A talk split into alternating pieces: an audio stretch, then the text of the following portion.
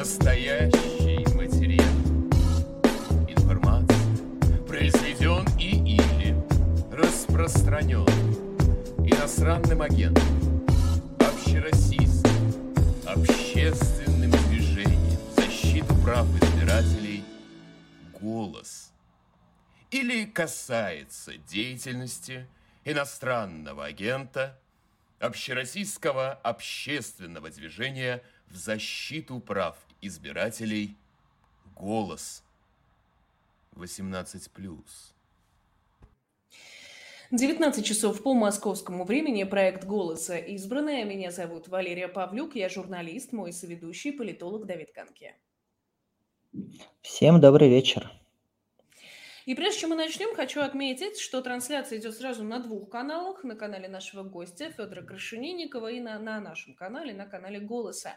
Задавайте свои вопросы, за чатами очень внимательно слежу. Все самые интересные, конечно же, переадресую, озвучу в эфире, поэтому не стесняйтесь, глупых вопросов не бывает. Разберем все самые подходящие. Ну а поговорим мы сегодня про будущее – да, Валерия уже анонсировала нашего сегодняшнего гостя. Это политолог Федор Коршенинников. На Медне они с э, Владимиром Миловым пред, э, представили доклад «Нормальная Россия будущего. Да, мы можем». Это такой вот стостраничный документ, в котором авторы видят возможные пути реформы преобразования российского государства после того, как это станет возможно. Ну и давайте мы позовем Федора и спросим с него за его с Владимиром доклад. Федор Добрый Геннадьевич, здравствуйте. Здравствуйте, да, здравствуйте, Давид, здравствуйте, Валерий и все слушатели на канале «Голос» и на моем канале. Я надеюсь, вам будет интересно, потому что дискуссии это всегда интереснее, чем монологи, которыми все грешат в последнее время. Федор, спасибо большое, что смогли к нам подключиться. И тогда давайте сразу. А с чего вообще возникла мысль написать этот доклад? Как он появился, как он родился, как вы над ним работали и в чем его актуальность? Ну, на самом деле изначально был другой доклад. Мы в рамках нашего сотрудничества с Фондом «Свободная Россия» мы писали э, большой, и этот доклад еще выйдет, э, в нем кроме нас еще много других людей. Э, это был такой большой академический доклад с описанием возможных вариантов переустройства развития России, в котором в написании которого участвует очень много разных людей. Он очень долго э, писался, обсуждался, причем этот доклад изначально готовился на английском языке, но в процессе дискуссии мы с Владимиром обнаружили, что у нас с ним есть много интересных мыслей, как нам показалось, интересных. Э, мы с ними согласились, оба, он с моими, я с его. А вот в этот академический доклад они как бы не очень врезали, потому что там э, требуется некая, значит, ну вот академичность, ну был некий формат, в который э, надо было все сильно причесывать и так далее. Поэтому э, мы решили, что если у нас есть такие мысли, зачем же, так сказать, их выбрасывать? Мы их просто изъяли, э, вот дописали, и э, наши с Владимиром Миловым Э, мысли, которые у нас были, мы вот под своим собственным именем, чтобы не прятаться за каким-то большим авторским коллективом и э, чтобы никто потом не говорил, вот конкретно с этим я не согласен, мы все это издали, э, опубликовали на русском, на английском языке, но прежде всего мы, конечно, адресовались именно к, к русскому читателю, к русскоязычному, к российскому, потому что тот большой доклад, он все-таки больше ориентирован был для западного читателя, для американского Э, такой, скажем, специальный продукт, да, а мы решили, что, ну вот раз, э, почему бы нам не, не рассказать э, нашим согражданам о том, что мы думаем, мы это сделали, публиковали этот доклад, он достаточно неплохо зашел, и, кстати говоря, и западную аудиторию тоже. У нас вот был 4 декабря обсуждение на в онлайн-площадке Европарламента, потому что на презентацию приходил депутат Кубилиус, еще из Европарламента, им понравилось, им интересно, потому что не только у нас есть запрос на то, какие вообще есть идеи по поводу будущего, но и есть запрос на это а, у Европе. Ну, просто людям интересно, вот вы против Путина, а что, собственно, вот дальше, да, какие у вас вообще идеи, ради чего? Может, вы хотите то же самое построить, только вместо Путина сами сидеть?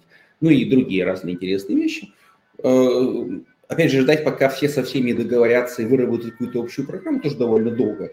и, может быть, бессмысленно. Извините, у меня тут очень громкие сирены. Почему-то. А, то есть, если ждать, пока все обо всем договорятся, можно ждать бесконечно. И это тоже второй тезис. Мы решили, что, э, может быть, вот мы напишем свои идеи неправильные, может быть, они никому не понравятся, всех раздражать будут. Ну и хорошо, пусть нам люди в ответ тоже что-нибудь напишут, или не нам в ответ, возражая нам. Но э, есть только один э, нюанс. Пусть они напишут. Потому что грусть в том, что вся полемика о будущем России идет в режиме стримов, там, тредов в Твиттере, каких-то срачей в Фейсбуке, Э, это все, конечно, очень хорошо, это все очень прекрасно и интересно, но от этого ничего не остается. Э, никакой полемики содержательной, чтобы можно было прочитать одни тезисы, вторые и так далее. Мне, кстати, Галямина прислала доклад, который они написали для земского движения. Она прочитала наш доклад и прислала их доклад, и там действительно очень много вот по местному самоуправлению совпадает. Ну, я у них тоже где-то буду выступать 21-го, по-моему, они проводят какое-то мероприятие в онлайне. Так что, в общем, я вижу, что наши идеи приходятся ко двору и вызывают такую дискуссию, несогласие, критику, и очень хорошо. Я надеюсь, что у вас тоже есть э, вопросы и критика, и все остальное. А, Федор Геннадьевич, а давайте все-таки, вот я вижу вопросы в чате, и вопросы в чате видно от людей, которые с докладом знакомы. Если вы не ознакомились, то обязательно прочитайте. Но перед этим все-таки для тех, кто сейчас с нами и кто не успел, может быть, не видел, может быть, только сейчас об этом узнал, может быть, а, отложил долгий ящик и забыл прочитать коротко, можно тезисно. Что конкретно вы предлагаете? Особенно нам интересна, конечно, часть, связанная с выборами. Ну, на самом деле, э, у нас там ну, беглый довольно очерк по разным вопросам. И глав, один из главных наших тезисов, которые мы там то есть продвигаем, там, собственно, два базовых тезиса.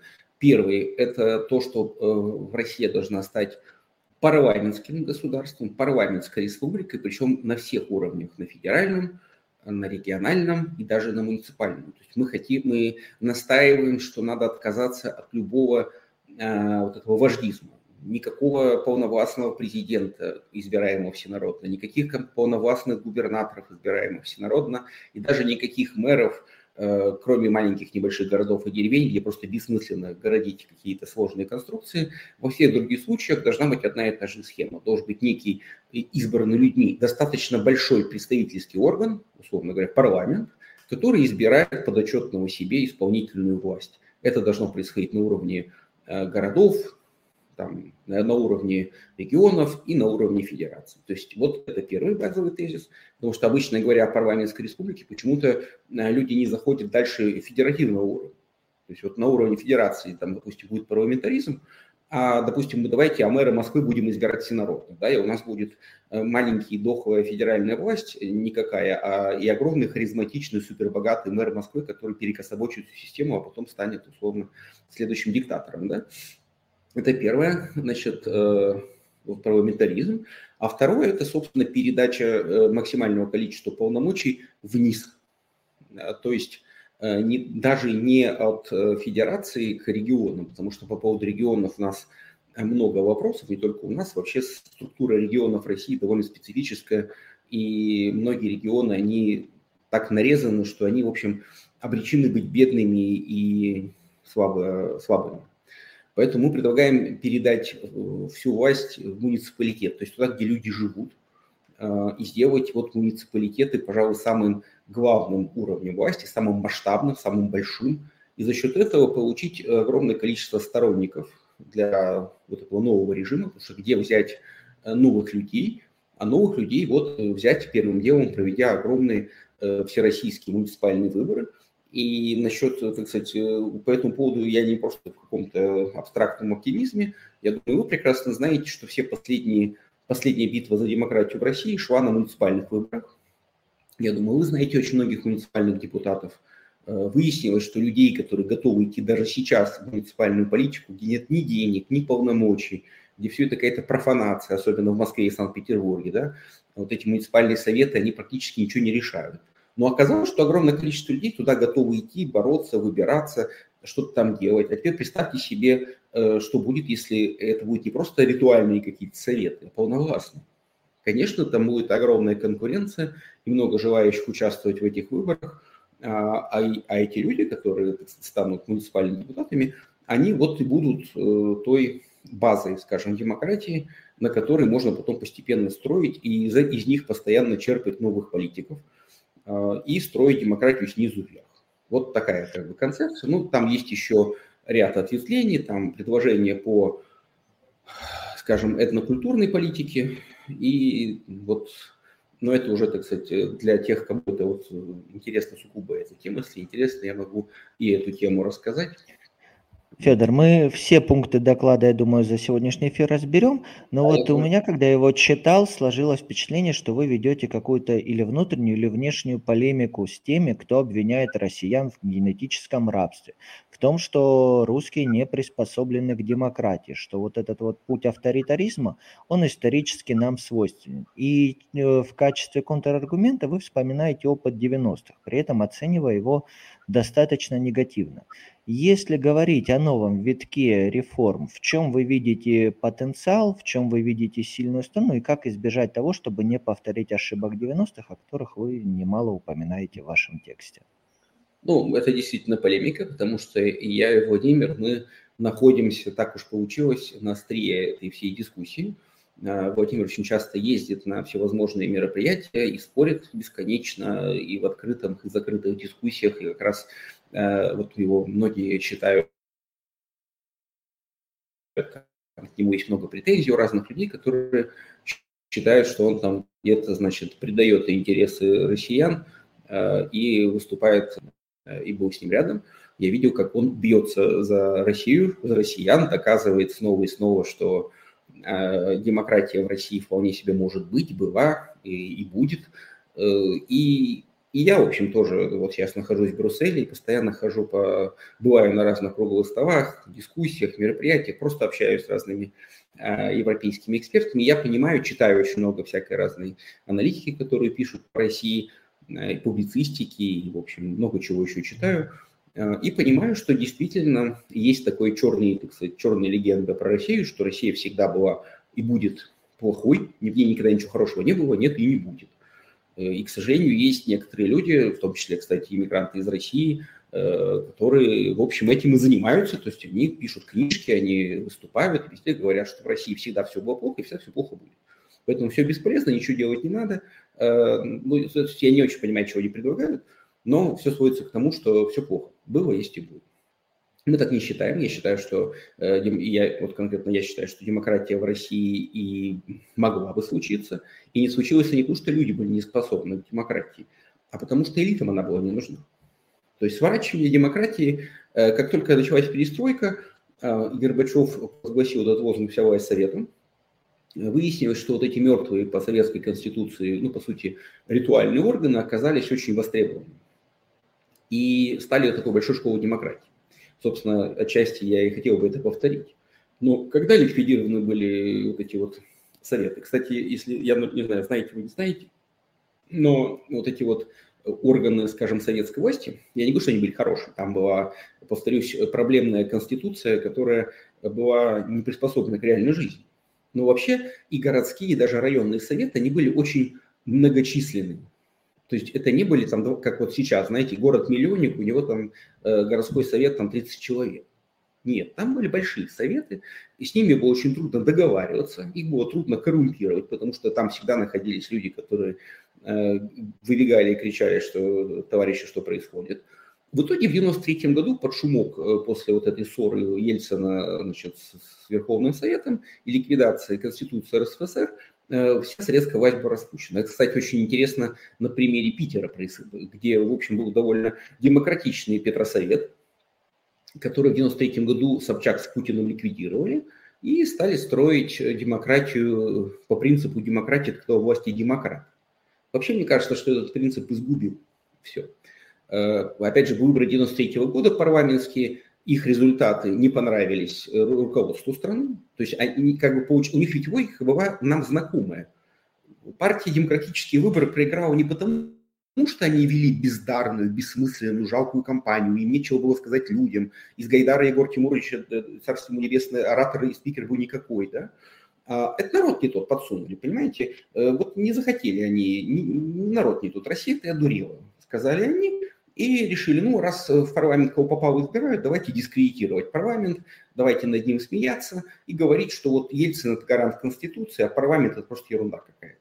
О чем мы, кстати, спорили с Алексашенко, он доказывал, что значит, Государственная Дума, э, дескать, 90 была ого Нет, она, конечно, была более э, осмысленным органом, чем сейчас. Но в целом, конечно, ее сразу вывели из реальной политики, и только когда Ельцин всем ослаб, Э, был случай, когда правительство Примакова, по сути, было сформулировано Думой. Но это было исключение, не правило, даже ничем хорошим не кончилось. Так вот, я считаю, что э, как раз не надо бояться демократии. И, и, и надо быть к ней готовым. Надо быть готовым к тому, что в выборах участвуют разные люди, в том числе и неприятные нам. И если мы не научимся работать с аудиторией, мы просто проиграем эти выборы. Что идея, вот как сейчас многие из Э, коллег-иммигрантов считают, что можно, обращаясь к своему же гражданам, говорить, вы провалились как нация, чтобы вы все сдохли, значит, вы там негодяи, подлецы, во все виноват, так вам и надо. Э, я все время спрашиваю, а сколько процентов на выборах вы планируете получить с такой программой? Полпроцента, там, два процента или сколько? Э, то есть вот многие люди, называющиеся российскими политиками в эмиграции, да, хочется их спросить, а вот вы с вашей риторикой, вы вообще на какой процент голосов рассчитываете на выборах, на демократических, на свободных? Вы серьезно думаете, что это а вот как раз, кстати, про выборы. Вы сами вот э, упомянули эту тему, и есть вот один интересный вопрос э, из чата. Хотелось бы просто дать приоритет, чтобы давай, люди давай. поговорили, и мы уже добавляли. А, вопрос касается проведения общероссийских муниципальных выборов, пишет Дмитрий Ионов. Какие шансы на победу на этих выборах будут у демократических сил? Если а, они сильно ниже шансов номенклатуры, то какой смысл их проводить? Как вы ну, считаете? Ну, это какой-то э, несколько странный вопрос. Э, что значит демократические силы? Если мы называем демократическими силами, условно говоря, демократов, тех, кто сами себя объявили демократическими силами, э, и говорить, что или на выборах побеждают вернувшиеся из иммиграции там, граждане в белых пальто, или это значит, не демократические силы, то так мы, конечно, далеко не уедем. Я вообще не, считаю, что надо смотреть на Э, так сказать, вот эти партийные флаги. Это будут настолько огромные выборы, которые должны создать, привлечь их участию и выбрать даже, наверное, десятки тысяч депутатов разного уровня. Я очень рассчитываю, что на эти выборы пойдут э, очень много активистов, предпринимателей, каких-то местных людей, которые сейчас э, по разным причинам не хотят никуда соваться, в том числе и вернувшиеся активисты. То есть поэтому я предлагаю снять Э, все ограничения. То есть, э, понимаете, проводить федеральные выборы или выборы учительного собрания, для этого надо, э, для этого надо писать закон, да, по какому закону проходят вот эти вот выборы федеральные. Потому что это очень важные выборы, там выбор учительного собрания. Муниципальные выборы надо проводить по максимально свободному закону. Единственное, что я бы, конечно, хотел, чтобы те, кто сейчас являются муниципальными депутатами, Э, и были отстранены от участия в выборах, то есть им сказали, нельзя. А всем остальным можно, там, с видами на жительство, э, с судимостью политическим вопросам, э, может быть, даже с какими-то коммерческими вот путинскими статьями, сказать, давайте все. Я думаю, что это будет огромный вау людей, даже если среди него, среди этих людей будет какое-то количество путинистов, а они будут. Я всем постоянно говорю, что надежда, что они все куда-то испарятся, бессмысленна. Э, и через 10, через 20 лет после Путина э, при демократии в России будет какие-то постпутинские, пропутинские, путинистские партии, которые будут получать э, какие-то проценты голосов, возможно, они такие уж и маленькие. И те, кто думает, что их не будет, они просто очень сильно себя обманывают. Но смысл, как вот я его вижу в том, что муниципальная власть, ее очень, муниципалитетов очень много. Муниципальные органы должны быть очень многолюдны. И то, что в каких-то муниципалитетах Э, в некоторых, предположим, одержат победу какие-то перекорастившие единорос. Ну хорошо, пусть в некоторых муниципалитетах одержат победу они. Но, э, что называется, не может быть такого, что по всей России, во всех муниципалитетах э, всегда везде победили вот они. Ситуация будет везде очень разная. А, я думаю, образуется огромное количество новых людей, которые будут в гробу видать и тех, и других. У них будет большой зуб, так сказать, на путинскую власть, потому что они сидели там э, в подполье, что называется, прижав, прижавшись, ну, боялись, коммерсанты там, ну, очень много людей на самом деле, которые хотели бы участвовать в политике, но они понимают, что для них плохо кончится. И они вылезут, и, кстати говоря, нам мстят по полной программе э, тем, кто их э, угнетал все это время. Но и, конечно, будут но при этом надо понимать, что у них, возможно, будут претензии к так называемым демократическим силам, потому что, повторюсь, идея, э, что нас всех будут любить только потому, что мы куда-то уехали, откуда-то вернулись, и нас прям будут встречать как Ленина на финляндском вокзале значит, с, с оркестром и сразу вести нас там куда-то в органы власти, вот этого, я думаю, никогда не будет. Поэтому все, кто хотят быть кем-то в России будущего, э, как только, значит, ситуация начнет меняться, надо ехать туда, на места, и там начинать заниматься политической работой. А ждать, пока нас всех позовут, ступайте царствовать, такого, конечно, не будет. Федор, э, главным мотивом вашего доклада это и является то, что ключевой проблемой вы видите в централизации. В том, что по российской конституции вся власть сосредоточена в руках небольшой группы правящего класса, в руках президента, и все, большинство реформ, которые вы предлагаете, по крайней мере, как мне показалось, направлены именно на это, чтобы избежать того, чтобы власть концентрировалась в Москве, чтобы она максимально была распределена на муниципальном, региональном уровне, на уровне этнических э, образований, а, общественных организаций, прочее, прочее, прочее. Не кажется ли вам, что эта ситуация для России, когда у нас будет там парламентская республика, суперслабый президент, она очень не характерна. Исторически у нас таких примеров не было, и она несет много других рисков. Много угроз, например, как об этом любят говорить, к расползанию страны, к тому, что Россия просто развалится без сильной руки. Ну, давайте начнем э, с главного, что, во-первых, я, безусловно, согласен, э, что такого никогда не было, и это породит много проблем, которые сейчас э, мы не видим, и я не вижу. И нам, вот как раз мы когда дискутировали в рамках этого большого доклада, э, нам с Владимир, ну и мне конкретно, что это на самом деле моя идея, Владимир с ней согласен, но больше я с ней бегаю. И, кстати, можно посмотреть, я на эту тему и писал, и говорил очень много лет назад, больше 10 лет назад, э, что вы, дескать, не понимаете, как все это будет выглядеть на практике, и будет куча практик. Конечно, будет. Но э, у меня ведь даже цель не видится не в том, чтобы избежать централизации, Цель всей вот этой вот переустроения, скажем, демократии в России должна быть в том, чтобы не повторилась история, когда через 9 лет демократизации к власти приходит Путин. То есть мы должны создать такую систему, в которой узурпация власти одним человеком или даже группой лиц будет максимально затруднена.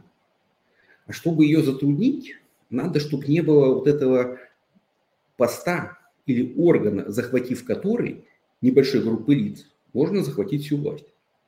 Поэтому и предлагается сделать так, чтобы центров этой власти было много, чтобы носителей и, скажем так, бонусополучателей от распределения власти было много, и чтобы захватить всю власть везде быстро не вызывая никакого возмущения, было невозможно. Может быть, э, это, конечно, травма путинизма может быть.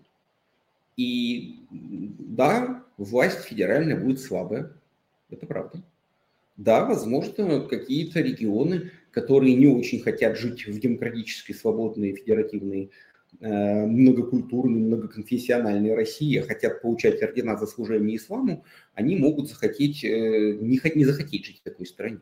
Но я не очень понимаю, почему ради сохранения в составе России тех, кто в ней не хочет жить, надо э, всем внедрять э, авторитаризм, надо всех строить. Вот для меня, допустим, было моментом, может быть, моего внутреннего там окончательного перелома по отношению к Путину, это когда после Бесланской трагедии он отменил выборы губернаторов по всей России. То есть, извините, э, террористы из одного региона Северного Кавказа в другом регионе Северного Кавказа захватили заложников, устроили, а федеральной власти устроили безобразный штурм, и поэтому от Владивостока до Калининграда мы везде отменим выбор. А какая, извините, логика? За что наказали всех людей по всей России? Почему они оказались э, все решены право избирать? Потому что, видите ли, где-то террорист. Я не хочу, чтобы... Федор Геннадьевич, а я правильно понимаю, что а, вы предлагаете не проводить выборы губернаторов, вы предлагаете своего рода, а, когда будут областные крупные, очень крупные парламенты, а, потому что один депутат не может представлять больше 20 тысяч человек. Это про муниципальные говорить. А, это про муниципальные. А про областные тогда как? Ну, смотрите, они, вообще... Они будут крупными? Я на самом деле очень скептически отношусь к нынешним структуре регионов. Более того, я считаю, ну, во-первых, надо посмотреть историю возникновения регионов. И вы обнаружите, что границы регионов возникли во многих случаях случайно. Э, это, и причем там были какие-то сначала губернии, потом их переделили на, на области. Сначала области были крупные, потом их стали дробить. Э, несколько раз э, объединяли, разъединяли. Были одни автономии, были потом другие автономии. Да? Ну, условно, есть там Кабардино-Балкария и Карачаево-Черкесия. Почему, так сказать, кабардино, кабардинцы и балкарцы должны жить в одной стране, а карачаевцы с черкесами, так сказать, тоже в одной. Кто это решил? А почему нельзя было отдельно карачаевцев, черкесов или там, не знаю, Карачаева, э, Балкарию или наоборот. Я не говорю, что надо так делать, да? просто задайте вопрос, а почему так? Потому что советская власть так вот решила. И, и, а теперь давайте посмотрим на современную ситуацию с регионами. Что такое регион? Вот человек живет где? в деревне, в городе он живет, да, он живет в каком-то понятном месте. А что такое регион, скажите мне? Вот что это такое? Это довольно абстрактный уровень власти, на котором сейчас и гнездится, и гнездится самая, так сказать, ярая пропутинская банда. Это иллюзия, что в регионах там э, региональная власть какая-то фронdiрующая. Нет. Это самое, что ни на есть, э, пропутинская, про, про, центр, процентристская власть. Э, потому что они чем руководят-то? Они, по сути, надзирают за муниципалитетами, за людьми, живущими в каких-то конкретных городах, и проводят там политику федерального центра, точнее центра, уже он федеральный. Да? Я вообще не вижу никакой сверхценности в регионах как образование. Ну, я, я, но я и против того, чтобы менять там нарезку регионов, это будет просто целая катастрофа. Поэтому я предлагаю сделать регионы, ну, просто вот э, такое объединение муниципалитетов. Мне, честно сказать, не очень даже интересно, как будут выбираться региональные парламенты, э, как один из вариантов, может, их вообще не надо выбирать. Собрались представители муниципалитетов на ассамблею, ну, и избрали какой-то вот региональное, региональное правительство, которое занимается вот этой региональной инфраструктурой, координацией деятельности разных муниципалитетов, там социальной, может, какой-то политикой. Ну, то есть вот то, чем должен заниматься, э, то, чем не может заниматься один муниципалитет, потому что он один. Да? То есть какой смысл абсолютизировать э, регионы, которые возникли просто случайно? А насчет того, что не выбирать губернаторов, это тоже не какая-то фантазийная модель. Давайте посмотрим на модель такой успешной современной федерации, как Федеративная Республика Германия. Там, кстати говоря, Германия полностью федер... государство парламентское. Э, там президента выбирают по сложной схеме, непрямым образом. Э, страной правит парламент, который утверждает федерального канцлера. А в каждой отдельной земле германской ровно та же история. Там есть земельный парламент, который выбирает земельное правительство. И они коалиционные. Понимаете? То есть никакого всенародно избранного губернатора Баварии не существует. И хорошо, что его не существует. И я хочу, чтобы у нас тоже не было никаких всенародно избранных губернаторов. Почему? Потому что многим кажется, что это и есть демократия. А я вам скажу, что как человек, который очень активно занимался политикой в 90-е годы, и как политконсультант, и с разных сторон в Свердловской области, там была очень цветущая демократия, двухпалатный парламент, региональные партии, все это цвело, колосилось и пахло. И люди, кстати говоря, прекрасно ориентировались и в структуре региональных партий, и в местной политике. Прям споры были очень горячие. Но все портило, точнее говоря, все портили две фигуры, которые в итоге прекрасно сдали всю демократию Путину. Это был губернатор региона, господин Россель, который в 90-е годы очень гордился и кичился тем, что он всенародно избранный, что вот он такой народный, а потом радостно и до сих пор где-то бегает дигует, кстати говоря, хотя уже старенький совсем.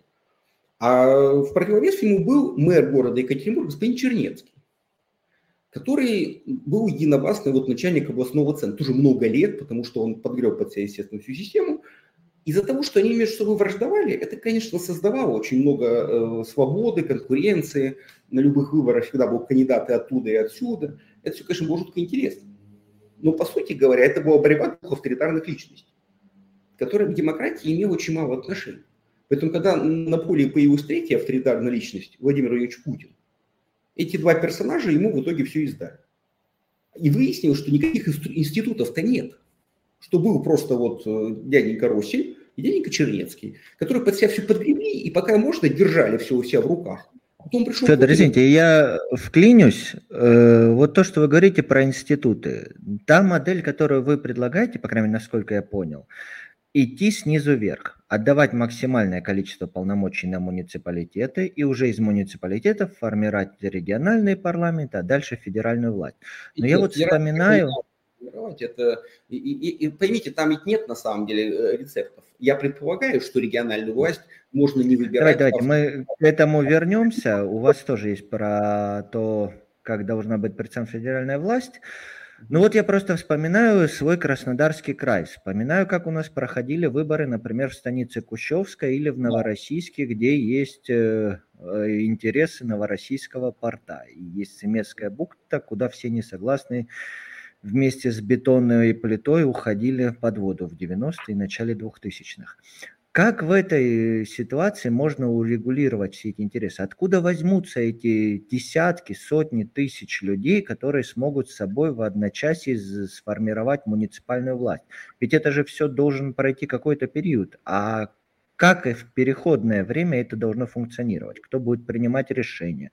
Как будет э, осуществляться бюджетирование? Пока вот эти вот grassroots муниципальные учатся и набивают шишки.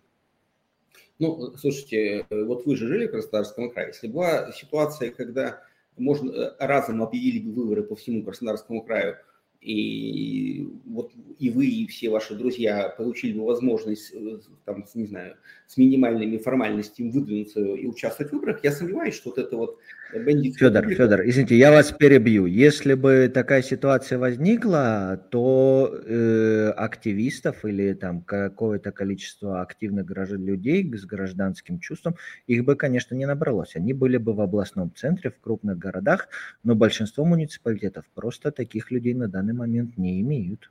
Ну, значит, надо смирить. Давайте так. Мы, во-первых, Кущевскую упоминаем прямым текстом, и для этого нам нужна федеральная власть. То есть вот федеральная власть должна заниматься обеспечением прав и свобод человека, прописанных в Конституции. И если где-то в каком-то муниципалитете права человека нарушаются злостно, и к власти пришла какая-то группировка, вот тут, конечно, должна срабатывать система, при которой федеральная власть вмешивается. Но именно федеральная, а не региональная. Потому что федеральная, она очень далека от всех муниципалитетов и в любом случае сильнее каждого отдельно взятого муниципалитета. Потому что самое страшное – это сговор региональных властей и муниципальных, когда бандиты и там, и там. И, кстати, Хрущевка, она ведь потому так и существовала, что там были подвязочки э, на, на разных уровнях. Это безусловная проблема. Конечно, выяснится, что в некоторых э, муниципалитетах, даже, может, во многих, э, к власти придут очень странные люди. И, кстати, обратите внимание, посмотрите на США. А вы не слышали, что там э, тоже вот такое часто бывает? Что там бывают э, некоторые графства, где вообще черти что происходит? Например, я уж не говорю о том, что знаете ли вы, что в Федеративной Республике Германии есть некоторое количество муниципалитетов, где просто нацисты правят. Ну, то есть вот там вот националисты, вот они там живут компактно, они себе выбрали вот такую власть. Их мало, они там не очень про это пиарятся, это довольно глухие местечки, но они есть. А как вы хотите с этим бороться? Да, в некоторых местах, к сожалению, э, будут побеждать такие вот люди. Но если в других в больших городах и в других местах власть будет нормальнее, и будет еще и федеральная власть, то мы получим возможность со всеми этими пущевками разбираться. Но то, что вы говорите, что ну из-за того, что вот надо переходный период, уверяю вас, долгий переходный период приведет к тому, что уже станет окончательным. И мы уже проходили переходный период. Кстати, в истории России мы дважды наступили на эти грабли. Например, вот я вам скажу э, пример вообще из далекой истории. Во Франции, как вы знаете, довольно часто происходили революции, э, начиная с Великой Французской, и вот потом еще революция 1830 года, 1848 и 1800, э, там, Парижская коммуна, и вот учреждение республики. Так вот, во всех случаях во Франции, ну, во всех случаях в 30-м, 48-м и так далее, довольно быстро избирали э, новые органы власти. Ну, то есть вот случилась революция, старая власть рухнула, и быстренько избирали новую власть, которая учреждала вот эту новую значит, государственность. Что происходило в России? 17 год, февраль, свергают царя.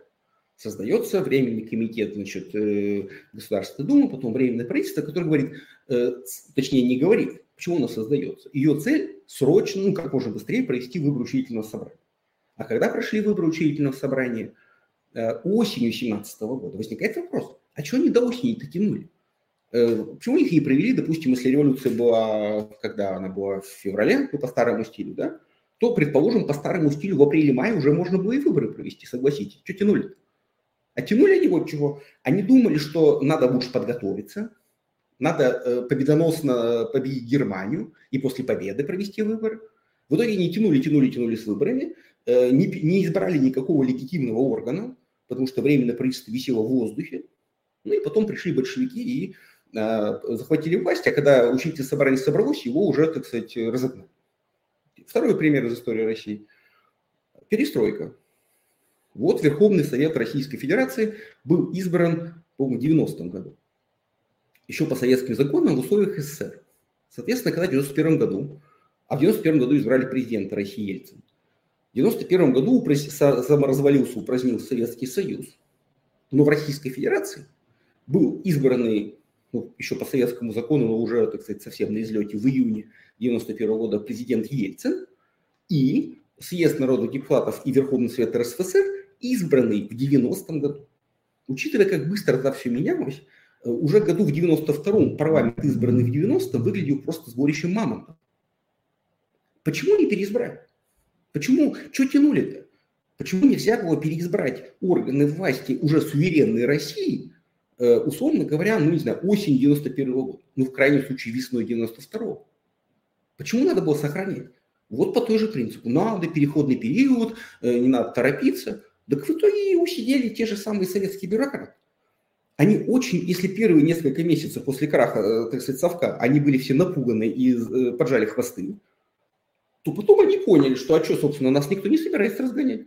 У нас все хорошо. И они быстренько-быстренько поскреблись и выскреблись во всех абсолютно регионах. Борис Ефимович Немцов был губернатором Нижегородской области, а кто после него стал губернатором? Бывший первый или второй секретарь Нижегородского горкома, партии. И так случилось везде не добили, не дотоптали, они, значит, э, затай. Потом они еще пошли э, в реванш, так сказать, на, на федеральном уровне, ведь эта вся стрельба 93 года она была от чего? Что вся эта сидящая в Верховном Совете и съезде депутатов просоветская номенклатура, она прямо взяла курс на торпедирование, так сказать, реформы демократии, на тему нам ничего не нужно, вертайте взад, так сказать, советскую власть. Ну, вот советскую и советскую экономику. А почему они остались парламентариями? Какой, какими они были парламентариями? А вот потому что не надо торопиться, давайте вот, тра-ля-ля. В итоге все равно в 93 году пришлось их разгонять и избирать заново. Но опять же, я повторю свой вопрос. А почему надо было избирать Государственную Думу в декабре 93-го, а не в декабре 91-го? А вот потому что надо не спешить. Поэтому я считаю, что хоть какие-то выборы надо проводить как можно быстрее и формировать хотя бы какой-то новый уровень власти, который уже будет новой властью.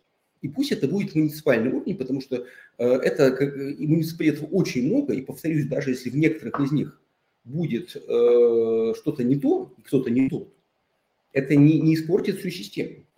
Будет гораздо хуже, если Россия зависнет вот в ситуации 17 или 91 в 3 года в каком-то вот таком вот между власти, где старые органы власти продолжают действовать, и вы ойкнуть не успеете, как застенчивые, так сказать, извиняющиеся путинские аппаратчики, которые, ну, только посидим временно, подождите, подготовим, не надо торопиться, куда? Ойкнуть не успеете, как они всю власть под себя возьмут и вам скажут, а вы, Давид, вообще кто такой? Мы вот, вы, вы сидели за границей, вы летите тут дальше сидеть, а мы без вас тут справимся с Краснодарским краем, понимаете? Вот так хотела все-таки еще вот вопросы с чата, мне кажется, хорошие. Я всех призываю писать свои вопросы. Я все-таки за этим слежу и интересно буду отбирать. Вот такой вопрос. А, собственно, кто считать-то голоса будет? А нужен ли вообще, вот я его расширю, нужен ли, э, центральный, нужна ли центральная избирательная комиссия, как вам кажется, в России будущего? Ну, вот это, кстати, хороший вопрос. Это один из моих э, был э, аргументов в пользу этих муниципальных выборов. Вот смотрите, как интересно. В идеале, как мне кажется, в схеме, муниципальные выборы должны проводить федеральные какие-то структуры, ну, чтобы они вот сверху были спущены, им были вот такие местные разборки неинтересны, и они должны считать голоса. А на федеральные выборы должны считать голоса местные избирательные комиссии. Мне кажется, это будет правильно. Обратите, кстати, внимание, что в США, хотя я небольшой фанат американской демократии, у них вообще нет федеральных выборов. У них выборы президента проходят условно в каждом штате. и считают их вот эти вот региональные комиссии. То есть я считаю, что вот этот вот всероссийский, а, допустим, во Франции выборы проводит МВД вообще-то, да, и считает голоса МВД. То есть идея с созданием какой-то вот этой избирательной комиссии и наделением ее огромными полномочиями, мне кажется, довольно опасным. Потому что это как раз, возвращаясь к началу разговора, один из тех органов, захватив который, можно узурпировать власть. Поэтому надо, чтобы голоса на федеральных выборах считали на местах. Ну вот в каждом муниципалитете подвели итоги федеральных выборов и, не знаю, там отправили уже готовый результат куда-то, где их просто суммируют. Или, я не знаю, там, причем все это публикуется сразу, да?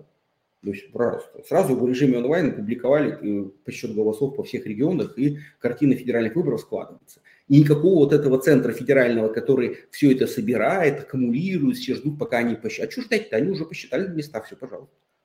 Э, то есть, э, мне кажется так. Потому что, понимаете, я как-то был в Германии по одной программе, я тоже спрашивал про мухлёж на выборах. И их это очень удивляло, потому что они говорят, понимаете, ну хорошо, предположим, на уровне одной избирательной комиссии они о чем-то договорятся, и одна избирательная комиссия намухлюет. Но не может быть такого, чтобы все избирательные комиссии между собой каким-то образом в тайне от общества сговорились по всей стране, местные маленькие комиссии, и все местные комиссии вдруг дружно намухлевали. То есть сейчас такое может быть при Путине, потому что ими руководят централизованно. А как э, в условиях децентрализованной структуры можно э, взять и, так сказать, заставить все вот эти вот региональные комиссии от Владивостока, там, условно, до Калининграда посчитать голоса на федеральных выборах э, в пользу какой-то там партии? А может, она им не нравится на местах эта партия? Почему они должны в ее пользу считать? Опять же, считая голоса на местах, никто не знает общей картины. Понимаете, это Центральная избирательная комиссия, когда ее поток данных, она может в какой-то момент, как знаете, бывает, пауза возникает при подсчете, да? Типа, ой, что-то у нас как-то э, любимая партия не очень хорошо набирает. Дайте-ка мы э, приостановим публикацию данных, а потом опачки, и уже все наладилось. Ой, а у нас пожары они... на всех участках. Да-да-да. То есть они как бы получают возможность э, видеть картину складывающуюся, и у них есть э, зазор, чтобы ее корректировать. А это не должно. А вот, допустим, вот есть муниципальная комиссия, ну, не знаю, там, в муниципальном образовании, которая чья какие люди из этой комиссии считают голоса на вот эти федеральные выборы. Ну, хорошо, в их конкретно, вот в их муниципалитете победили, я не знаю, коммунисты победили, например. Откуда они знают, кто победил в соседнем муниципалитете? Или вообще на другом конце страны? Они всех посчитали, сказали, у нас коммунисты победили. Или там у нас эти победили. И, может, они убеждены, что везде эти победили, а выяснилось, что только у них. Но это должно быть, это они нужно опубликовать, и потом, значит, вот с картина. То есть, я повторюсь, это одно из, э, э, это одно из э, предложений. Просто я, еще раз, за децентрализацию. И вот Центральная избирательная комиссия, это, повторюсь, один из органов узурпации власти – и, кстати, говорят, даже на региональном уровне, вот я опять же возвращаюсь к своему опыту 90-х, у нас тоже был там, опять же, я видел всю эту узурпацию еще на региональном уровне, еще там, условно говоря, в конце 90-х. То есть у России был свой человек во главе избирательной комиссии, свой в доску. И он решал вопросы элементарно. Ненужных кандидатов не регистрировали на выборы, спойлеров регистрировали на выборы. И у него всегда было все по закону. Вот тебе нельзя участвовать на выборах, это абсолютно законно, а ему, а ему можно. Э, и, и все это делалось в интересах чего? Чтобы победил понятно кто. То есть человек заранее знал, кто победит. А потом этот же человек и эта же система уже работали на Путина. Другое дело, что потом, конечно, убрали. Федор, еще один э, пункт по децентрализации, который вы предлагаете, это парламентская республика, что вся власть, полнота власти, по сути дела, сохраняет, э, переходит к парламенту. Парламентский надзор над силовыми структурами, парламентский контроль над э, соблюдением прав человека, etc., etc., etc. Но при этом вы предлагаете снизить проходной барьер до 3%. И вот глядя сейчас, например, на опыт Израиля, где также 3% проходной барьер, в ситуации политического кризиса мы видим, что даже вот при внешней угрозе обществу достаточно сложно консолидироваться, и часть вот этих маленьких партий работает в противовес обществу. Не видите ли вы здесь тоже некоторые риски вот для такой большой страны, как Россия? Что если у нас будет слишком фрагментированный парламент со слишком большими полномочиями, просто у радикальных сил будет возможность торпедировать принятие всех решений?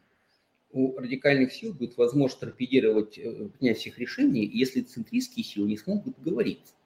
Это то, что мы сейчас наблюдаем, например, в королевстве Испании, где э, партия Социалистическая рабочая партия Испании во главе с господином Санчесом так хочет удержать власть, что пошла на, на, на сговор с самыми радикальными сепаратистами там, и прочими, прочими, потому что и, и кажется более правильно договориться с радикальными вот, вообще сепаратистами, которые эту Испанию хотят развалить и уничтожить, а, чем э, с, правоцентристами.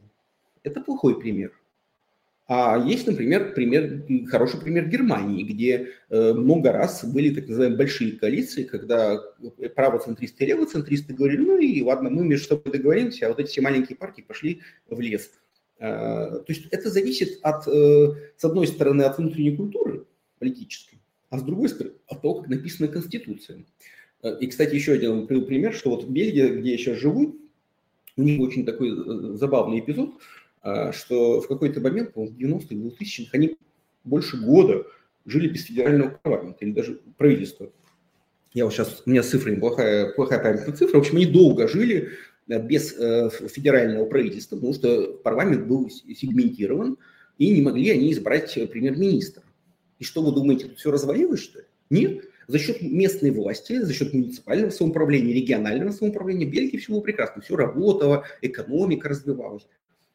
И потом они эту систему перезапустили прямо недотичным образом, потому что э, в Бельгии это королевство, есть еще и король.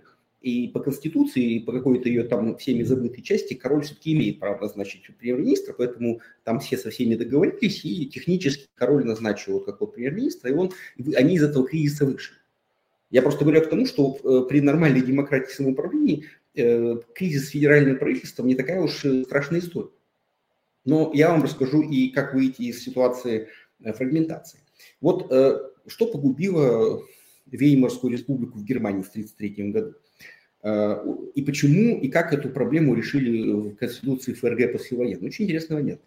Значит, Конституция Веймарской Германии, там тоже был парламентский строй, очень большие права у парламента, все. Но э, не был оговорен тот момент, что, что делать, если парламент не может избрать канцлера. Э, эта ситуация считалась чрезвычайной, и в этой ситуации канцлер должен был назначать президент Германии господин фон Гинденбург, который был такой вот эрзац-король, как вы так и называли, эрзац-кайзер. Так вот, с 30-го года у них был перманентный кризис, и с 30-го года, в общем, Гинденбург и назначал технических канцлеров, последним из которых был небезызвестный Адольф Гитлер. Но он был последний в долгой череде, потому что парламент не мог избрать. Гинденбург говорил, ну, раз вы не можете, то я назначу. Как этот вопрос решили в Конституции послевоенной ФРГ? Что они понимали, чем все кончилось. А очень просто. В современной э, Германии не может быть объявлен ну, отставка правительства если парламент уже не, не, не сформирован как бы новое правительство. Я не помню, как все это оформляется четко, да, но работает следующим образом. То есть э, нельзя просто так взять и проголосовать, допустим, сейчас за отставку Шольца. Ну, типа, нам не нравится Шольц, мы против. Шольц э, ушел в отставку, а кто вместо Шольца? А мы все переругались. И никто. Да? Вот такая ситуация по Конституции ФРГ сейчас невозможна. Вы не можете отправить Шольца в отставку, если у вас нет уже следующего канцлера. Нет фигуры Э, по, по консенсусу. Я думаю, что с помощью изучения мирового опыта вполне можно решить ситуацию таким образом, э, что парламент ставится в ситуацию, когда ну, не можете вы избрать, ну, значит, будет старый канцлер править или премьер-министр. Ну, соберитесь, тряпки соберитесь, так сказать, а что? Не можете договориться? Три раза не избрали, так сказать, э, премьер-министра, ну, значит, и распуск парламента, и следующие выборы – а люди, я вот не знаю, чем в Испании все дело кончится, но если у Санчеса не получится сформировать правительство, я подозреваю, на выборах у него будут большие проблемы, потому что не всем его же избирателям нравится его вот эта всеядность политическая, когда он готов договариваться с кем попало, который может не нравиться даже электорату его же партии. Вот, то есть все это можно прописать в Конституции. Просто она должна быть написана умными людьми и исходя из мирового опыта, в том числе из опыта крушения демократии, э, в том числе и из опыта узурпации. А не должна быть написана, как вот наша Конституция, э, какая-то, знаете, про э, набор благопожеланий, про какую-то несуществующую страну, в которой все вообще будет складываться наилучшим образом. Вот такого быть не должно, конечно. Петр Геннадьевич, а вот вы сказали по поводу мирового опыта. Хочу спросить, э, возвращаясь э, к голосованию, хочу спросить о дистанционном электронном голосовании. Есть у нас мировой опыт, достаточно успешный, интересный опыт Эстонии. А стоит ли вообще в России в будущем мыслить в этом направлении или пока дистанционное электронное голосование для нас закрыто, пока мы не установили какую-то репутацию доверия к институту выборов? Ну, знаете, перед вами сидит человек, который про облачную демократию вместе с Волковым написал книжку еще 10 э, лет назад, и мы еще все шишки, э, все дискуссии прошли уже тогда. Э, просто Но при этом Леонид Волков уже идею облачной демократии не раз критиковал и посыпал голову пеплом. И я скажу, что мы были наивны, и мы, и мы знаете, чего не учли? Э, когда мы писали эту книжку, интернет был пространством свободы, потому что путинское государство до какого-то времени вообще не интересовалось интернетом. И, кстати, не только путинское. До какого-то времени э, интернет был такой анархичной средой, которой вообще мало интересовались э, правительства стран мира. И российское тоже. И вот эти все протестные митинги 11-12 года, они как раз были результатом вот этой чрезвычайной свободы в интернете, за которым никто особо-то и не следил. Потому что власти думали, что мы контролируем телевидение, ну и хорошо. А тут они обнаружили, что значит, миллионы людей сидят э, в интернете и о чем-то там договариваются. И мы на этой волне написали эту книжку, э, не учтя возможности государства в плане э, контроля. Это первое. И не только своего государства, но и чужого. Например, Конституционный суд Германии, насколько я знаю, вынес запрет на электронное голосование в Германии. В Германии запрещено электронное голосование. Знаете почему? Потому что Э, хакеры, э, вот это вот враждебные государства, и не, не готово, так сказать, вот Конституционный суд Германии поставить э, итоги голосования Федеративной Республики Германии в зависимости от искусства каких-то хакеров. Это важный фактор. Наше государство, предположим, допустим, вот Эстония, она может быть, демократ... там, кстати, сейчас тоже не очень хорошо все с с, эти, с электронным голосованием, потому что люди как бы утрачивают к нему интерес. Люди боятся. Я лучше пойду проголосую бумажкой, Э, а то вдруг вот какой-нибудь хакер вот залезет и так далее, и так далее. Э, прежде, то есть я не отрицаю, что голосование электронное – это хорошая вещь. И госуслуги – это очень хорошая, э, правильная вещь. И мы, кстати, в своей книге писали, что это хорошо. И госуслуга, и госуслуги, и регистрация через госуслуги, и выдвижение в депутаты через госуслуги, и даже голосовать. Это было бы все здорово в двух обстоятельствах. Первое. Если бы в России была прозрачная демократия, которая Э, которой все доверяют.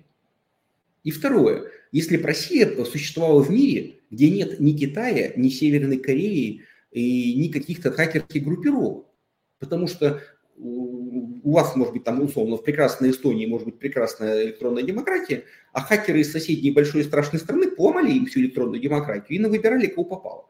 А, вот что происходит. Поэтому прежде чем обсуждать технические средства улучшения демократии, за которые я двумя руками, я вот тоже, я вообще в принципе за то, чтобы внедрять. Но я понимаю, что любое усовершенствование демократии э, хорошо проходит там, где, а, есть демократия, и есть доверие людей к властям, которые проводят это усовершенствование. Так как в России электронную демократию внедряют аферисты и негодяи, которые и на выборах бюллетенями фальсифицировали всеми возможными способами, то мы понимаем, что они просто облегчают себе труд. Раньше надо было тетеньку заставлять в комиссии пачку бюллетеней запихивать э, в урну, а сейчас не надо этого делать, надо просто циферки переписать в итоге, вот и все. Петр Геннадьевич, еще такой вопрос хотела бы вам задать э, по поводу партии и финансирования партии. Как вам кажется, в будущем нужно ли финансировать партии от государства или мы переходим к такому массовому, может быть, поощряемому э, краудфандингу? как? Ну, вот по этому поводу у меня на самом деле нет какого-то четкого мнения. Вообще не очень понятно, что будет с партиями, потому что партийная система во всем мире переживает э, серьезные проблемы, особенно традиционные массовые партии.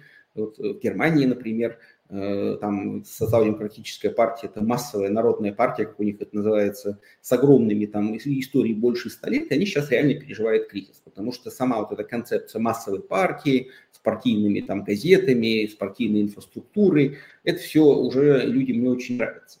А, поэтому в каком виде будут партии, я не очень понимаю. А, и тем более не очень готов сейчас обсуждать, как они должны финансироваться, потому что здесь э, все плохо, понимаете? Э, все, все, все способы плохи. Если демократическое государство выдает партиям деньги, ну, я считаю, что это хороший способ, если оно демократическое. А, потому что если мы, допустим, будем жить краунфандингом, то тут может быть интересная история какая-нибудь. Знаете, вот э, та, та же самая партия недобитых путинистов, предположим, участвует в политической жизни. И ей бывшие путинские олигархи, которые утаили, так сказать, пережили пере, все это дело, надонатили столько денег, что они всю, всю Россию завалили своей пропагандой, например. А что, частные лица надонатили.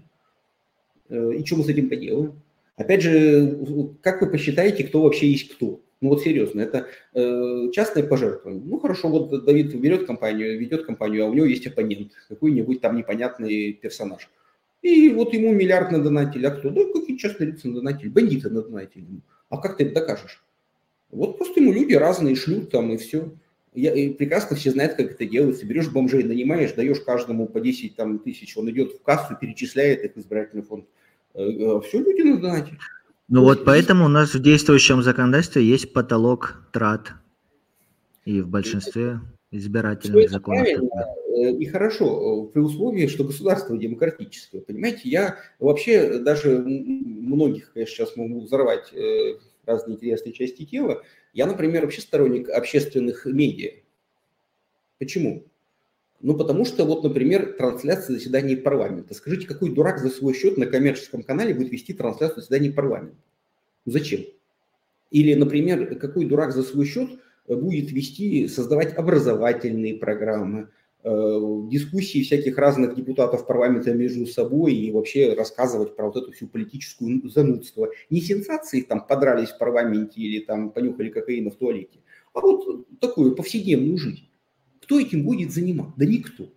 Э, то есть, а если мы доверяем весь медиарынок частникам, ну, во-первых, у нас будет желтая пресса, это раз. А во-вторых, э, крупные медиа-менеджеры, они, владельцы медиа-активов, они просто будут у нас и главными политическими игроками. Потому что кто не нравится, мы того, значит, будем выставлять идиотами, а кто нравится, будем пропихивать. А что вы нам сделаете? У нас частные медиа, что хотим, то и делаем.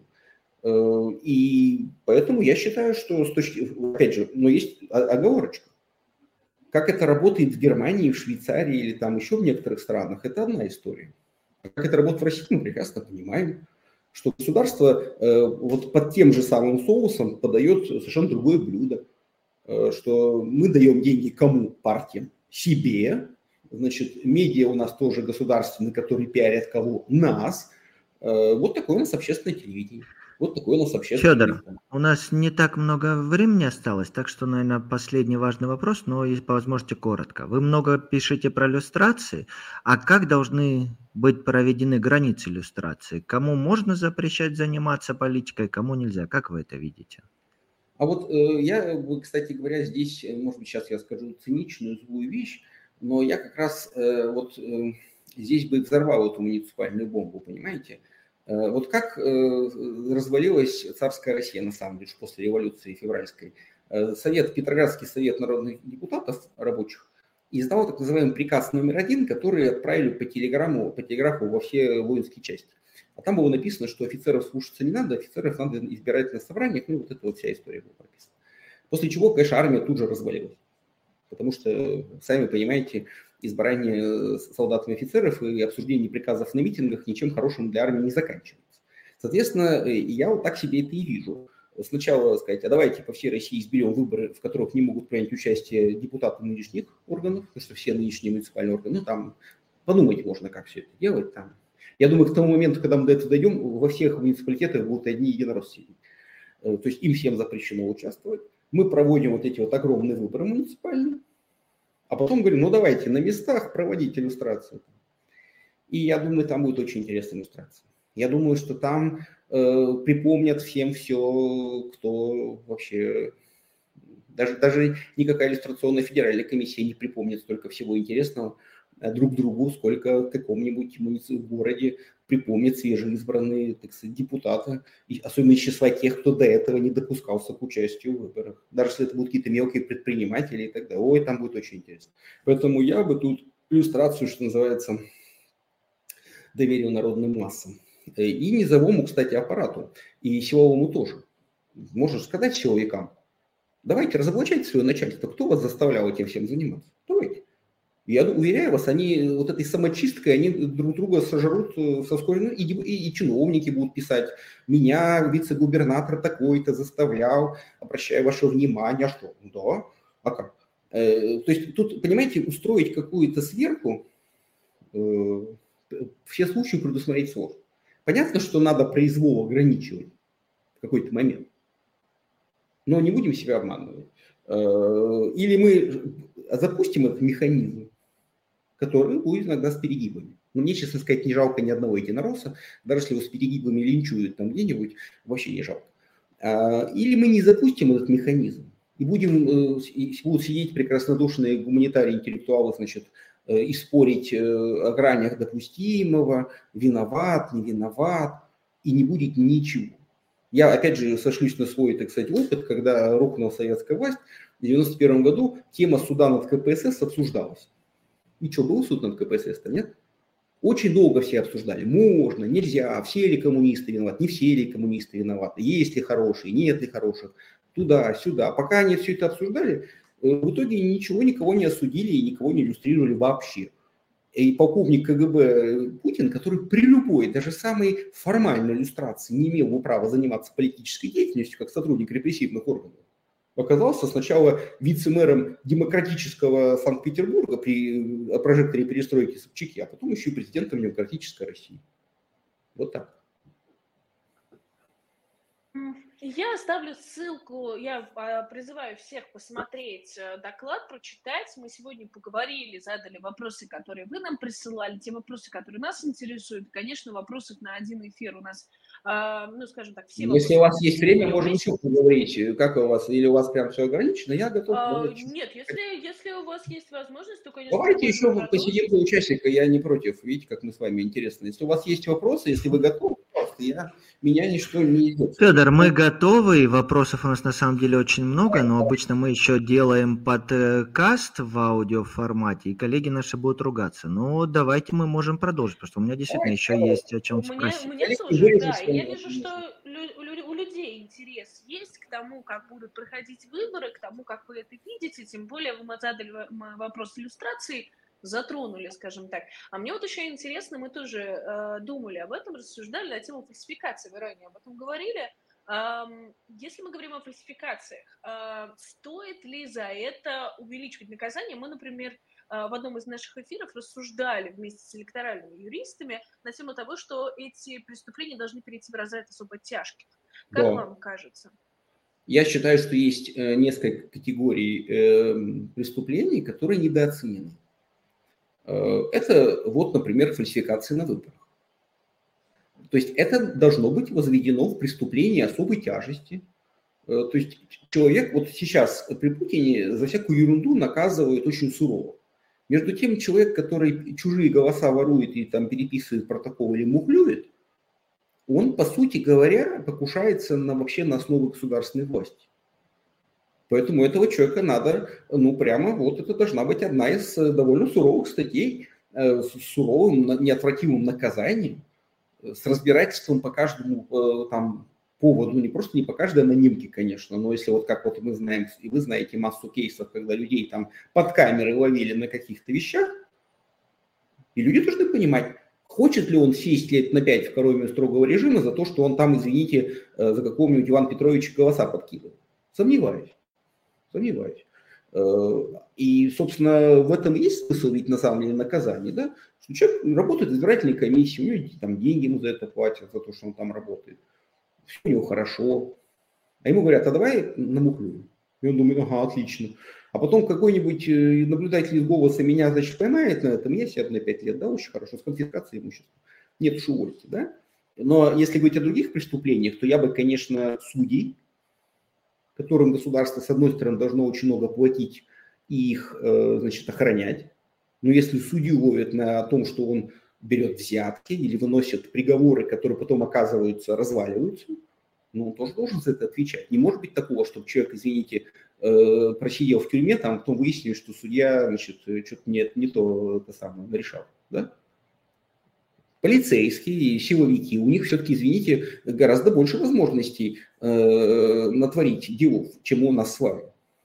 государство, общество им доверяет ходить с оружием по улицам городов, и у них есть некие полномочия на легальное насилие, но и спрос не должен быть суровым.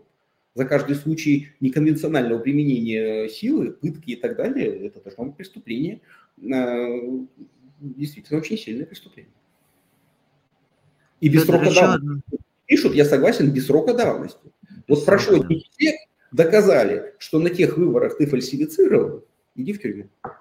Иди в тюрьму. Ну вот как, ты... на, как наблюдатель поддерживаю это всеми фибрами души. Еще одна часть вашего доклада касалась этно, этнорегиональных проблем и вопросов представительства этносов. Вы приводите пример Татарстана, приводите пример того, что этнические меньшинства, проживающие в России вне своих регионов, не имеют представительства. И, по сути дела, предлагаете выводить что-то третье, вроде третьего уровня э, федерального собрания. Вы не могли бы эту идею раскрыть, потому что она кажется такой очень новаторской и не самой очевидной? Она не самая очевидная, э, но она выходит из э, неочевидных споров. Потому что концепция национально-территориального деления, которая была придумана ленинско-сталинской национальной политикой, она ведь из чего исходила? Что, например, башкиры живут, вот э, они такие вот башкиры, у них э, традиционная там в формах жительства их хозяйствования, и они живут в Башкортостане. Вот мы для них создали Башкортостан, чтобы они там, значит, вот жили своей башкирской жизнью. Ну а почему-то, кстати, мы думаем, что башкиры должны жить в Башкортостане. Они же могут переехать куда-нибудь. Получается, что они что, обязаны там жить? Или татары должны, если ты хочешь э, чувствовать себя татарином, ты должен жить только в Татарстане, что ли? А почему? А, а, а если ты, вот я знаю, в Свердловской области есть татарские села, где живут, всегда жили татары и сейчас живут. Но это не Татарстан. И, внимание, возникает вопрос. Э, есть национальное территориальное образование, в которых э, титульные народы чаще всего не являются большинством. То есть по факту это многонациональное, многоэтнические общества, Э, которые просто имеют некую титульную нацию э, и вроде как бы за нее отвечают, при том, что сама это, сам этот народ может жить где угодно. Да? Э, то есть, ну, это странно. И мы, собственно, предлагаем вариант, который позволяет эту, не разрушая нынешнюю структуру регионов, скажем, вот эту вот проблему немножко решать по-другому. Ну, вот есть, например, муниципалитеты, опять же. В каких-то муниципалитетах, например, это татарский муниципалитет. Все живут, большинство живет людей, татары. Они считают, что они живут в татарском городе Бугульма, например. Ну, прекрасно, что почему мы должны за них решать, э, как, в каком, на каком языке в этом городе должно быть там дело производства, вывески и официальный язык. Это они должны решить. Вот им там удобно, пожалуйста. И если таких муниципалитетов много, они в разных регионах находятся, и, естественно, государство должно им помочь создать некий вот объединительный орган, этнокультурный общность, которая должна иметь бюджет и возможность определять э, политику, медийную, культурную и так далее. Я просто говорю, что я это все не придумал в головы. Э, в, в этой прекрасной стране Бельгии, где я еще живу, тут, например, э, в одном маленькой Бельгии 7 парламентов на самом деле. Почему? Потому что тут есть, ну, кроме федерального, есть три региона в составе Бельгии. У каждого есть свой региональный парламент, как у региона. А есть три языковые группы. Фламандская, французская и немецкая маленькая. И вот есть три поэтому еще вот таких вот культу, этно, этноязыковых парламентов, которые параллельно существуют. Понимаете? То есть вопрос инфраструктуры, дорог, там, ну, то, что вот жизни, решает региональный парламент. А вопрос воспитания, культуры, образования и сохранения языка, вот этим занимается другой орган. Но это не какой-то общественный орган, который можно, э, чиновник будет э, через Google разговаривать и голосовать. Это вполне себе, так сказать, вот э, зафиксированный орган, который говорит, мы представляем интересы вот этого народа по всей России. Не потому, что мы сами себя объявили, а потому что вот муниципалитеты по всей России, которые представляют, где живут эти люди, там есть депутаты, которые говорят, да, мы представляем вот этих людей и так далее. То есть, во всяком случае, это позволяет вынести уровень представительства именно народов на более высокий уровень, чтобы не было ситуации, когда глава какой-то э, региона, например, Татарстана, э, это просто чиновник, который возглавляет регион. Он что, глава всех татар, что ли, или нет? Его что, все татары избрали главой всех татар всей России? Или такого не было? Или там есть какой-то глава Бурятии, господин Циденов? Он что, глава всех бурят, которые, кстати, живут не только в Бурятии, а в соседних регионах? Нет. То есть Бурятия есть, у нее есть глава, но это как бы глава региона, а не всех бурят. Я не говорю, что там должен быть глава всех бурят, там тоже будет парламент. Но, э, повторюсь, это предложение. Потому что я не очень понимаю, как в условиях урбанизации и переселения людей и перемешивания, когда люди живут в больших э, городах, э, российское государство, демократическое, федеративное, уважающее права живущих в нем народов, может гарантировать своим гражданам сохранение их языков и культур. Я считаю, что в рамках вот регионов это уже нерешаемая проблема. В Советском Союзе было Министерство по делам национальностей, которое этим занималось. У вас будет парламент по делам национальностей. Но вот тут возникает вопрос, все ли национальности должны будут представлены? Как проводить эту границу? Потому что мы знаем, что есть дагестанцы. Но внутри Дагестана существует огромное количество других делений. Аварцы, лезгины и прочее, прочее, прочее. Где будет граница, какой народ представлен, какой не представлен, как это технически осуществлять это представительство, то есть это все, все народы сидят вместе, о чем-то договариваются, или там каждый сидит отдельно на федеральном уровне, и что, быть с те, и что с теми народами, которые не являются коренными в России, но которые многочисленно представлены. Это те же бывшие народы Советского Союза. Вы мне задаете вопрос, э, какого цвета лавочки будут у него во дворе в прекрасной России будущего. Я не знаю, какого цвета будут лавочки. Какой ваш муниципалитет решит, такого и будут. И мы не пишем там, что у нас есть ответ вот на такие детальные вопросы. Мы предлагаем рассмотреть и такой путь решения вопроса. Насчет Дагестана. Дагестан, как вы правильно заметили, нету э, такого народа дагестанца. Есть э, разные народы, живущие в Дагестане, которые Э, каждый из этих этносов и народов есть свое собственное название. Просто советская власть и всех объединила в Дагестан. А, а еще огромное количество представителей этих же народов не живет в Дагестане, а живет в Москве и в других городах Российской Федерации. Таким образом, они вообще никаким образом не участвуют в определении будущего да, своего. А, поэтому как конкретно все это будет формироваться до деталей, я вам не расскажу, потому что я не знаю.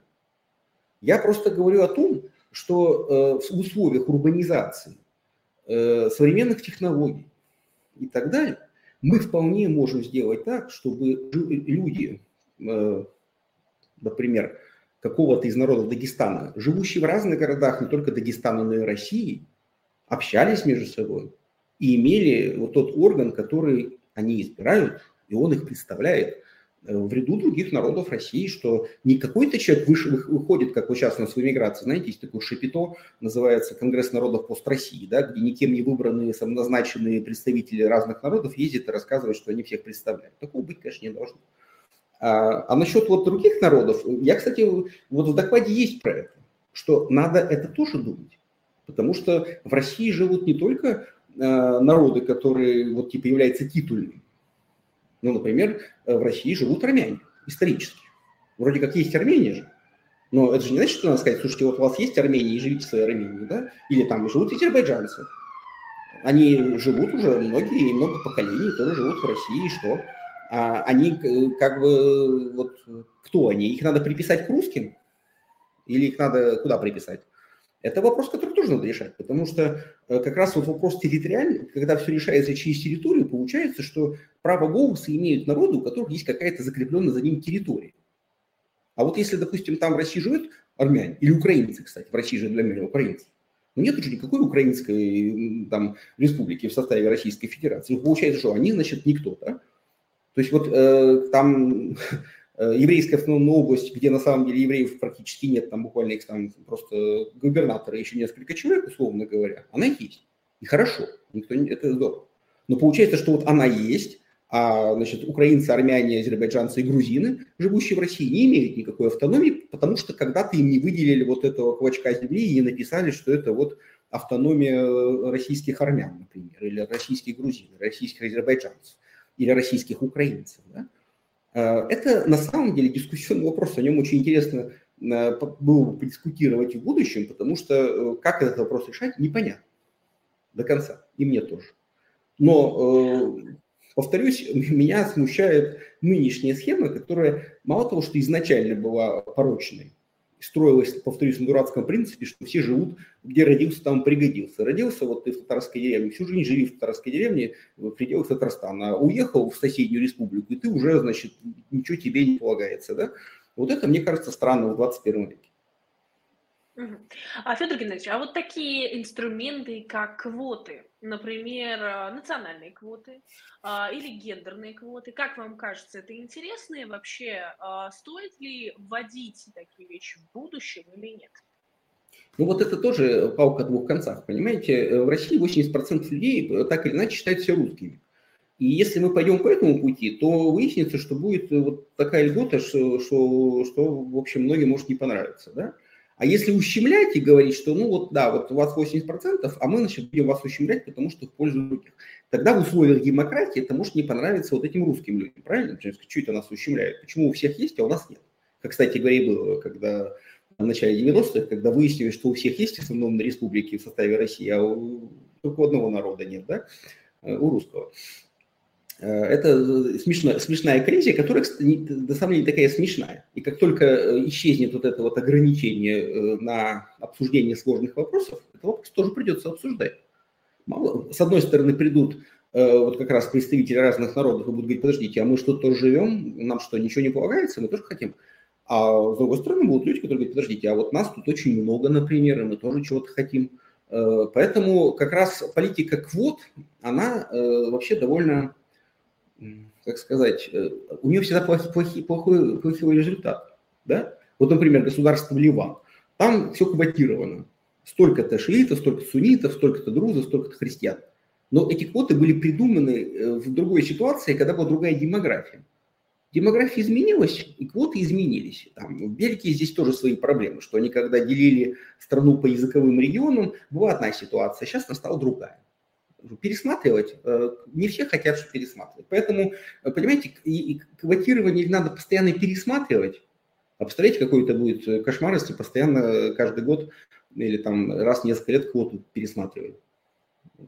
Или вообще не вводить никакие квоты. И, повторюсь, вот эту вот схему с квотами как раз вывести. Вот есть какой-то народ в составе России, вот он, значит, и самоуправляется в, в рамках своей культуры и языка, вот этой этнокультурной автономии, без, вот внутри себя он вот сам себе, без квот. А, потому что, ну, я не очень понимаю, или гендерные квоты, надо принять, конечно, безусловно, все возможные законы о гендерном равенстве и ни в коем случае никого не ущемлять. Э, и есть в мире, так сказать, разработана эта схема, как не ущемлять э, ничьи права. Но квотирование – это тоже довольно странная история. Получается, что мы э, каких-то людей ущемляем. Ну, то есть, вот, не знаю, люди хотят выбрать Давида, например, а им говорят, нет, Давида нельзя выбрать, уже квота выбрана на мужчин, значит, во власти, поэтому извините, дорогой Давид, только Валерию. Нравится, не нравится, выбирать придется Валерию. По квоте проходит Валерия, например. Валерий, может, и довольна, а вот Давид, наверное, не очень. И я говорю, слушайте, ну я же, или наоборот, я хотел Валерию, а мне говорят, а все, уже женская квота выбрана, значит, только Давид. Э, мне кажется, это какая-то не очень демократический метод. Вообще, э, давайте подумаем, что квоты – это какая-то не демократическая мера. Вот э, что в ней главное порочность. Федор, вы много в докладе в том числе писали о правах муниципалитетов, о том, что у них очень широкие полномочия, вплоть до того, что перехода из региона в регион. А вот в этой связи пришел один из вопросов в чатик, давайте его покажу. А могут ли муниципалитеты провозгласить Народную Республику или вообще заявить там о выходе из состава России? То есть где эти границы полномочий вы видите? А для этого и существует э, такой документ, который называется Конституция. Вот, например, по конституции действующей Испании э, никакой регион из Испании выйти не может. Ну вот не предусмотрено это. Есть конституция Испании, в которой написано, что Испания вот э, федеративная, там какая угодно, но единая. И вот никакая Каталония э, вот хочет выйти, а нельзя. Не предусмотрено Конституцией, понимаете? И хоть ты тресни. То есть надо Конституцию пересматривать, менять, а это не так просто, как в России. То есть все зависит от того, как написать в Конституции. Если в Конституции э, те, кто будет писать... Федор, не уходите. Как бы вы ответили на вопрос? Как бы вы написали? Кому из России можно уходить, а кому приходить? Я бы даже написал, что на уровне муниципалитета решать вопрос выхода из России, и это, конечно, глупо.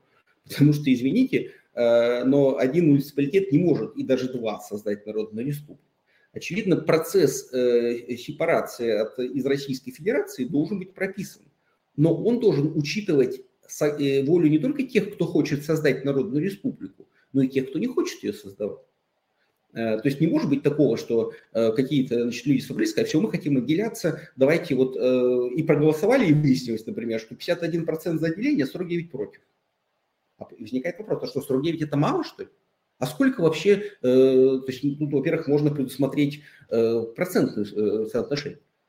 Например, проводятся э, все, все муниципалитеты проводят голосование, все ли муниципалитеты в составе этого региона хотят выделиться, например. Если какие-то муниципалитеты говорят, а мы не хотим никуда выделяться, значит, эта тема закрывается. Наконец, если э, большинство муниципалитетов в регионе говорят, да, мы бы хотели, проводится голосование в регионе. И если выясняется, что там 90 или 80 процентов, например, 85 процентов за, ну да, а если 40, 51 за, ну извините, как бы, о чем мы 49% людей решаем право, они, может, хотят в России жить. И, наконец, э, есть еще вторая интересная, так сказать, история, э, которая, кстати, касается Испании и других федераций. Ну хорошо, какая-то территория решила отделиться. А почему не, не спрашиваю мнение всех остальных? Мы живем в одной стране. Э, то есть это так же, как про вступление, понимаете? Вот Путин втащил в состав Российской Федерации оккупированные территории. Я не помню, чтобы был какой-то опрос, хотим ли мы, чтобы они входили в состав Российской Федерации. Ну, не, не, не в смысле опрос, а вот именно какие-то референдум какой-то. Ведь это ведь всех касается. И я считаю, что вопрос и вхождения, и выхождения из Российской Федерации э, должен, во-первых, решаться вообще российским референдумом, с одной стороны. Но прежде чем он состоится, э, должно пройти целый ряд э, референдумов на местном.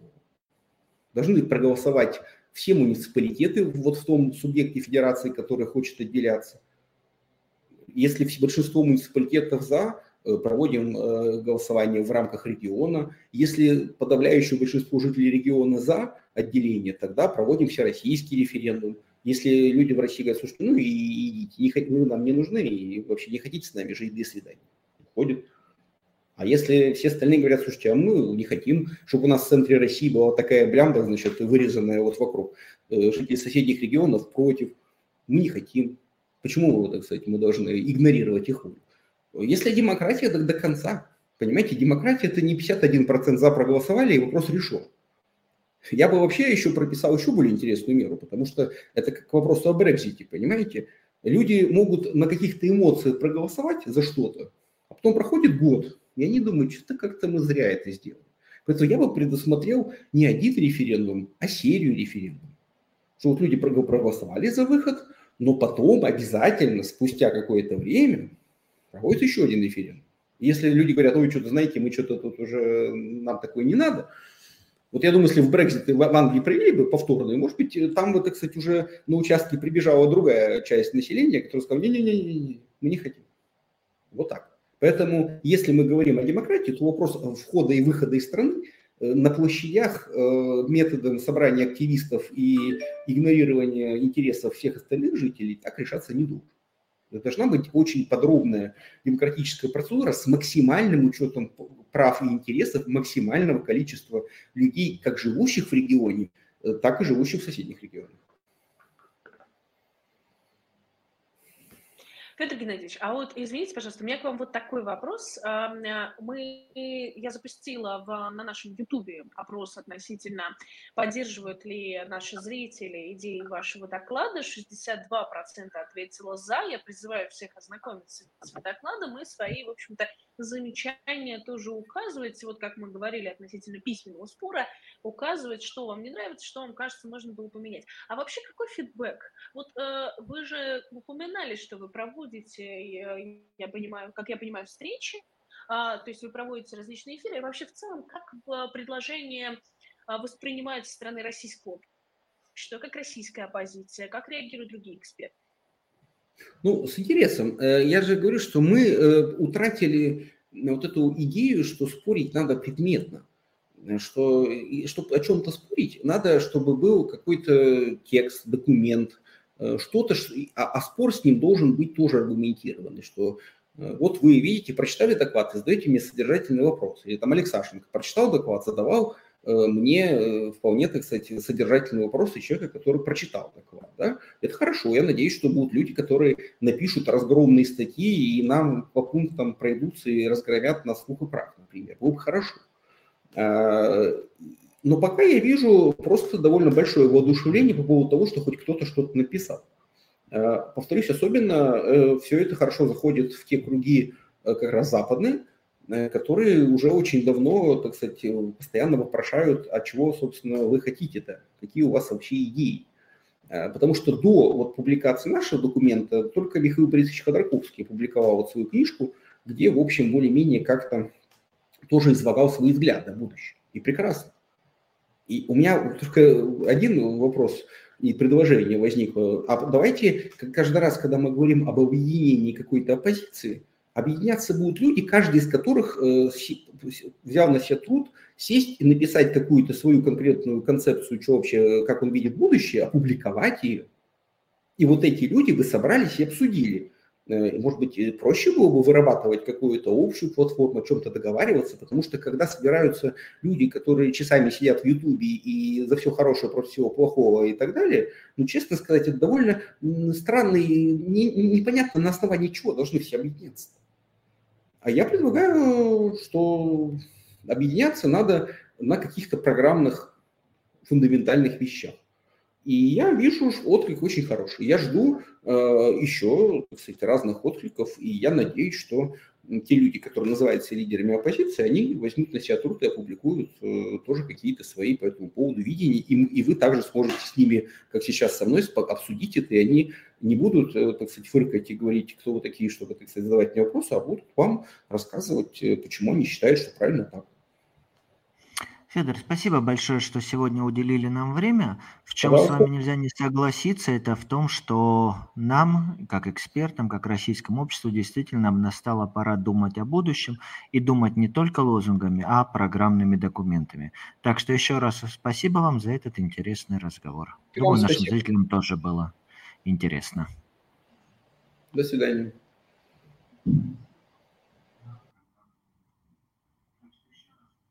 Валерия, у тебя звука нету.